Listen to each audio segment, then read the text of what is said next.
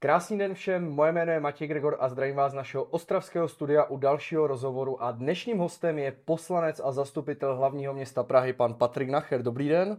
Dobrý den, díky za pozvání do Ostravy.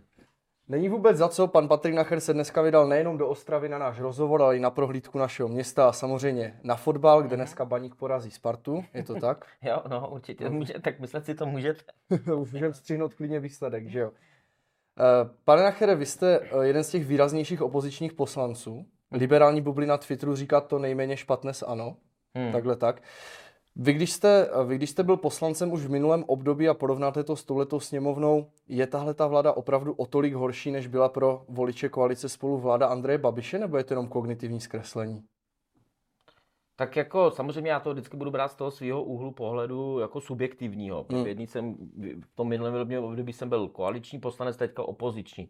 Když to můžu porovnat a pokusit se o nějaký objektivní pohled, byť samozřejmě bude to, jak jsem řekl, jako subjektivní, tak, eh, eh, tak si myslím, že je to horší minimálně o to, že to očekávání, které vyvolala ve společnosti tou permanentní kritikou ANO a Babiše, tak, tak vlastně způsobilo, že i kdyby byla ta vláda průměrná, tak člověk to, člověk to bude hodnotit, že to je špatně. Něco jako ve smyslu, když někdo hrozně chválí film, vy tam jdete a pak zjistíte, že je průměrný hmm. biják. Bohužel to co, to, co my teďka vidíme, je podprůměrný eh, biják. Eh, a jak z hlediska nekompetentnosti rozhodování vlády, která i mimo krizi eh, nedodržuje své vlastní sliby. To, co platí v pondělí, v pátek, neplatí. Ať se podíváme na cokoliv, od daní, koncesionářských poplatků, jo, přes vše, všechny různý možný témata, sliby, tohle to zvyšovat nebudeme, zvyšujeme, tohle to budeme dělat takhle, děláme to úplně jinak a tak dále tak i přes chování v poslanecké sněmovně, protože jste se ptal jako hmm. poslanec, já jsem nebyl ministr. A tam já vidím, že to válcování, to jsme se teda my nikdy nedovolili. Já jako a koaliční poslanec jsem dokonce proaktivně vtáhnul opoziční politiky hmm. třeba do řešení exekucí nebo insolvencí, což je moje téma. To dneska je to prostě jako neskutečný válec, až na pár fakt jakoby výjimek. A i v odborných věcech oni prostě vůbec neposlouchají, nevnímají. K tomu procesu toho, jak to, jak to teď současná vláda dělá, blokace sněmovny, ve kterých jste, ve kterých jste taky aktivně vyjadřujete se ke změnám jednacího, k tomu se dostaneme. Uh, vy jste měl možnost, eh, krásně jste to nakousil, že jste byl koaliční poslanec, teď jste ten opoziční poslanec, eh, když pomineme ty eh, běžné rozdíly.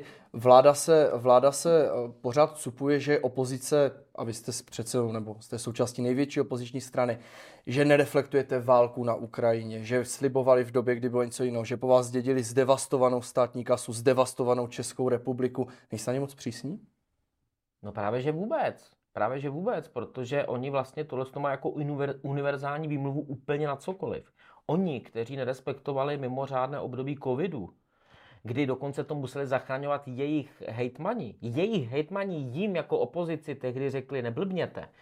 Eh, tak oni přece mimochodem nemají žádný morální právo teďka chtít jakoby v tomhle tom nějakou toleranci, ale my tu toleranci máme, když se podíváte na Lex Ukrajina, to jsou ty různý zákony, které mm-hmm. se týkají právě toho konfliktu, přijímání uprchlíků z Ukrajiny a podobně, sociálního systému.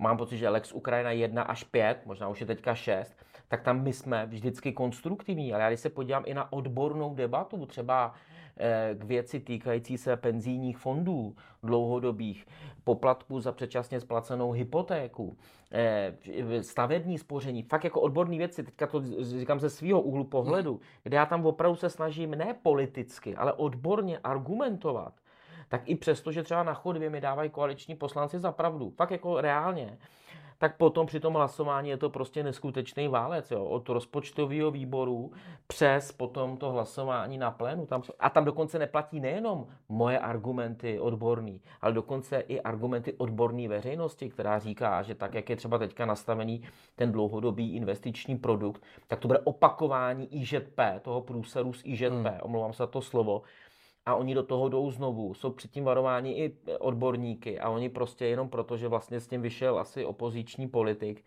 eh, tak to prostě zválcujou. Tohle to upřímně, já když jsem byl koaliční poslanec, to já bych nikdy nepřipustil tohleto, protože u těch některých věcí, které jdou na to jednovolební období, tam musí ne měla by, musí být spolupráce mezi koalicí opozicí a penzijní No ale věci jsou nad jedno volební Mm. období. A vy říkáte teda, že jsou teda krutí, že to takhle dělají.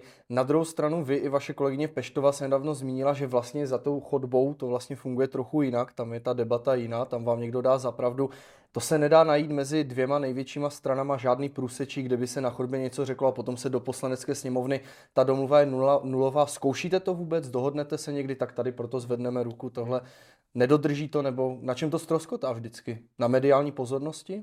Jak jste sám řekl, i Twitter říká, že jsem jakoby z toho liberálního pohledu, nebo liberálně konzervativního, takový ten zkousnutelný. Nejprogresivnější? Já to, no nevím, jestli nejprogresivnější, já jsem docela konzervativní v některých věcech eh, a tématech, jako třeba manželství pro všechny a konzistentní, ale, ale že eh, si trofám říct, že jsem takhle zkousnutelný i pro ty koaliční poslance, i, a ani to nepomáhá. Prostě opravdu něco jiného je, že vám na chodbě dají zapravdu, že dokonce už to v některých momentech jde tak daleko, že oni i do médií řeknou, že nesouhlasí s tou konstrukcí zavedení, znovu zavedení poplatku za předčasně splacenou Mhm. hypotéku, která je úplně neskutečně součástí těch penzijních eh, fondů.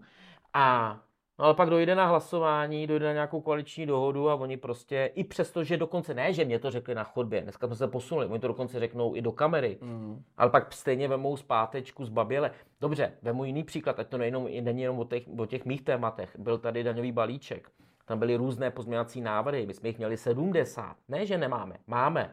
No, tak věříte někomu, že ze 70 návrhů koalice 69 zamítne a projde jenom jeden mojí kolegyně Zuzany Ožanové, mimochodem tady odsud z vašeho kraje a z vašeho města, a to byla jenom nějaká technická věc, ale třeba takové věci, jako je přesun kojenecké vody do nižší sazby, nebo menstruačních pomůcek a podobně, tak oni eh, proto nehlasují i přesto, že třeba u té kojenecké vody s tím prapůvodně přišel taky koaliční poslanec. Mm. A potom oni prostě najednou se zase zapouzdří a jedou 108 válec. Dokonce vám to řeknu ještě jinak.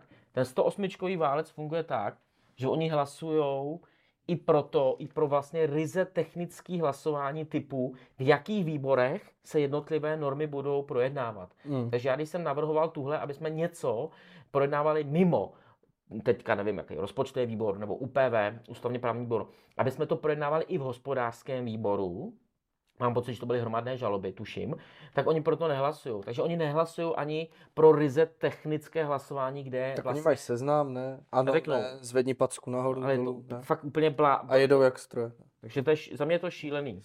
No nicméně hnutí ano má v preferencích přes 30%. Teď jsem viděl, ony ty průzkumy se liší, jo, ale jednou máte, jednou máte jako opozice 114, jednou máte 102, někdy mají zase 108 oni, ty průzkumy jsou různé. Stejně to ale vypadá, že koalice ztratí, že udržet většinu pěti koalice bude hodně těžké, ale nejme, co se stane. No kdyby to pěti koalici na většinu v poslanecké sněmovně nevyšlo, opoziční strany současné by měly víc než 101, skládat se s někým vláda bude muset Teď jsou tady takové dvě spekulace. Jedna strana straší, že hnutí ano chce jít do koalice s SPD a bude se o tom domlouvat. Druzí zase predikují, že hnutí ano se kouká po ODSC. Jak vy si to umíte představit v příštím období? Tak jsme realisti, víme, jaké strany tam zhruba budou, s jakým zhruba výsledkem nevíme, ale víme, že asi nic nevznikne z 30% jiného.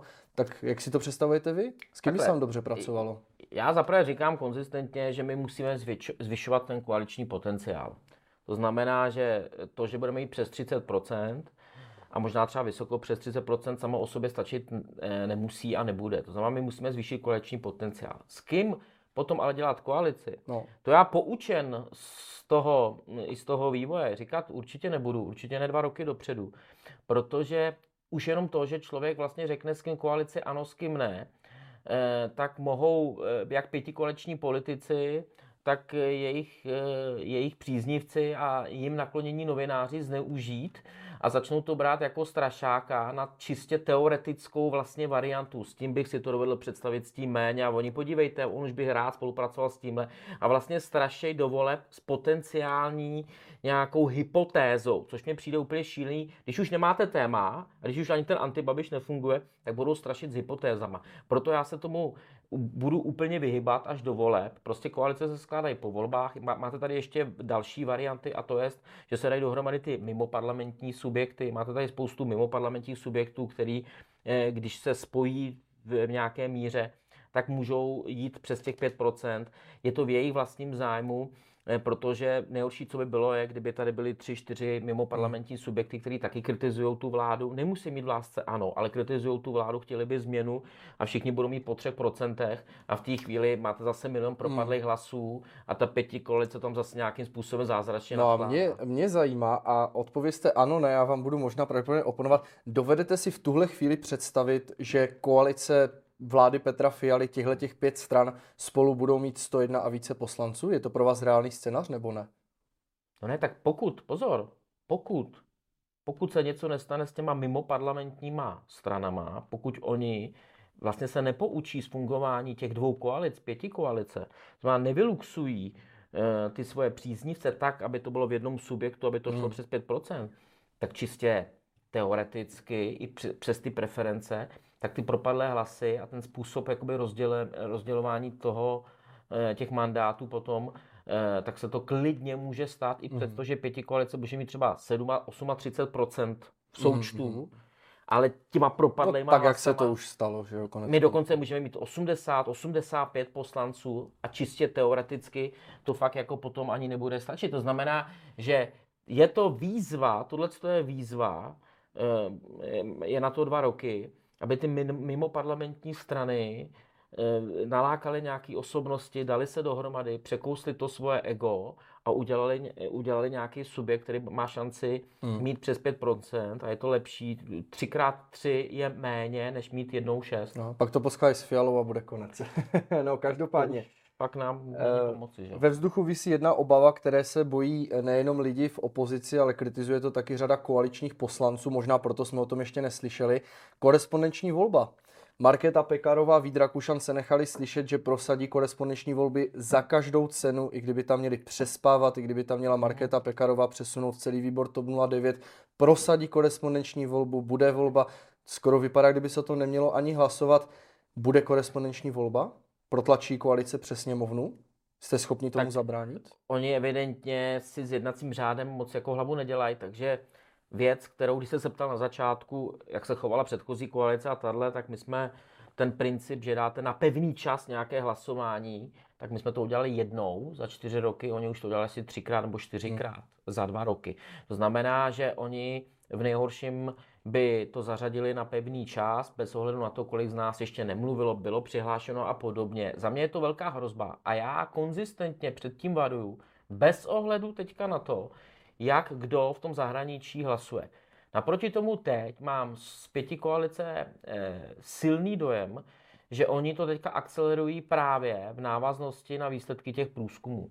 Protože to si nelze nevšimnout, že vlastně jejich, eh, jejich pohled na, na priority v poslanecké sněmovny jsou opravdu řízeny jejich zájmem udržet se u moci. To jsou dva příklady. Jedna je koncesionářské poplatky a druhý je korespondenční volba. Protože ještě před rokem ministr Baxa řekl, že koncesionářské poplatky zvyšovat nebude. No ne po, před volbama. On to řekl po volbách. On to řekl před rokem. Rok po volbách.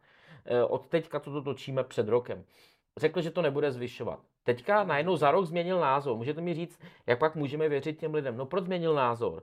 Já se můžu domnívat, a zatím mi to nikdo nerozptýlil, že to je nějaká snaha se zalíbit těm veřejnoprávním médiím. Protože jiné vysvětlení, jak během jednoho roku v rámci volebního období změnit názor, já nemám. A e, korespondenční volba, to je to tež. To je to tež. To prostě znamená, preference jdou dolů, my to prosadíme, děj se co děj, a to i přesto, že já na chodbě, zejména od poslanců ODS, pravidelně slýchávám, že to nechtějí, že to prostě má svoje rizika, že to bude na úkor té tajné Takže volby. to můžete potvrdit, že ta pěti koaliční zhoda prostě není 100%, že tam není, není. 108 lidí, kteří říkají, pojďme korespondenční volbu, konečně to určitě demokracie, ne. že jo, Havel? Ne, určitě ne, určitě není. Problém je v tom, že jestli se oni jsou schopni na těch 108 dohodnout, jak jsem vám řekl před chvilkou, i na technický hlasování, tak je skoro vyloučeno, že by nepřiměli své vlastní poslance překousnout svoji nechuť pro korespondenční volbu, kterou nám říkají na chodbě, eh, aby nehlasovali pro takhle pro ně bytostně životně důležitou věc. To znamená, že jestli oni se rozhodnou, tak to prostě převálcou, takhle to je. Mě píšou lidi jako na, eh, na sociální sítě, že jsme měkký, že něčemu nezabráníme. No, eh, Tam nelze, čas... nelze, protože jsme museli přilepit k tomu eh, pultíku. Jako... A nepřilepíte? Ani pro takové hrozy. To v Rakousku opakovali druhé kolo prezidentských voleb. Většina americké veřejnosti nedůvěřovala krátce po volbách ve výsledek amerických voleb taky na základě korespondenční hlasu pro Joe Bidena. To znamená navíc i, navíc i eh, v jiných zemích, například ve Velké Británii, když se hlasovalo v době covidu korespondenčně, byly situace, kdy se hlasování ukončilo dřív, než mělo, případně se sčítalo ještě v době, kdy nebyly skončené volby. Nestojí to za to přilepení k pultíku? Nemyslíte si, že tady by se mělo možná jít za tu hranu toho vkusu? Tak my uděláme maximum pro to, aby, aby jsme tomu zabránili z těch, z těch všech důvodů. Já mám už připravenou jako dlouhý projev, radil jsem se o tom s, s ústavníma právníkama, s profesorama, všechny ty, ty, ty důvody, kdybych tady měl vzít, protože to je na, dvě, na dvouhodinovou debatu. Jeden, eh, jeden takový, nemusí být třeba nejzásadnější, ale vemte si jenom tu logiku. Tak vlastně, když to přeložíte do češtiny, tak korespondenční volba je to, že někdo, kdo tady nebydlí, neplatí tady daně, bude mít vlastně větší vějíř možností, jak volit, než ten, kdo tady bydlí. To samo o sobě je nespravedlivé, že on může buď klasicky teda hlasovat přes ambasádu, přes ambasádu nebo anebo korespondenčně. Naproti tomu člověk, co tady bydlí, je tady z Ostravy, tak může jenom takhle jenom, že jde do té volební místnosti. A to neříkejte pokud... nahlas, protože to ještě schválí to, že budou korespondenčně hlasovat úplně všichni. Ne, ne tak ale tam už ale padá zase ten argument, který je tam, že nikdo nechce jezdit 200 km na tu ambasádu. To už pak neplatí, protože my hmm. máme největší počet volebních místností na počet obyvatel, jeden z největších počtů a. na světě. Proto se v Americe dělají fronty a u nás se žádné fronty, možná na začátku, ale jinak během toho volení těch voleb se ne- nekonají. To znamená, už jenom tohle je nespravedlnost, že ten, kdo tady nebydlí, tak má vlastně víc možností, jak volit, než kdo tady bydlí a platí daně. Tak přece už tady ten, už tady ten selský rozum, a teďka to, to se vůbec nebavím o tom, že ten princip voleb je jaký. To, to je přece, eh, že, to je, že jsou ty volby tajné a svobodné. Tajné je, že jdu za plentu, nikdo neví, koho jsem tam e, zvolil a já Tudíž všem svým přátelům potom v hospodě u, u citronády můžu říct, já jsem volil toho a toho, abych se jim zalíbil, ale ve skutečnosti jsem za tou plentou dělal něco jiného. Mimochodem, mimochodem, já vám řeknu, Přímý důkaz toho, že to má smysl, je to, jakým způsobem fungovaly průzkum veřejného mínění eh, a ty, a ty průzkumy po volbách na Slovensku, kde ještě v těch průzkumech eh, ne, po, kdy se ptali lidí, co odešli z těch volebních místností, tak to vypadalo, že Fico nevyhraje. A nakonec vyhrála sestavuje vládu. Proč? Protože ti lidé i po té volbě nepřiznávali, že ho volili. Není tohle to nejlepší důkaz toho, že ta tajná volba za tou plentou má smysl? Za no, mě, no rozhodně má. Každopádně, abych to teda ukončil tady tohleto téma, vy se neobáváte osobně s vašimi zkušenostmi z, z médií, že by státní financování České televize znamenalo nějakou, nějaké přivlastnění státem České televize? Nemělo by to podle vás žádný dopad? Takže teď jde s dobou, to pozor, to máte Českou televizi na Instagramu, na Twitteru, ale když se podíváte, Jakub Železný. To je, to je... A mladí lidi se no. určitě v neděli budou koukat na otázky Václava Moravce, urč, určitě to vidím. Naopak, prostě dneska mají používat... Nicméně poslední téma se bude týkat vaší komunální kariéry, klimatičtí aktivisti. Jako vy proti ním tak vystupujete, vystupujete, říkáte, že samozřejmě nesmysly, že jo, blokuje to dopravu podobně, no a mezi tím napadá mě už někdo dva zastřel, teda neví se, jestli teda ekoaktivisti nebo provádní, to je jedno, ale blokovali cestu a normálně tř, tř. nebojte se, že se to stane za chvíli v Praze s takovou.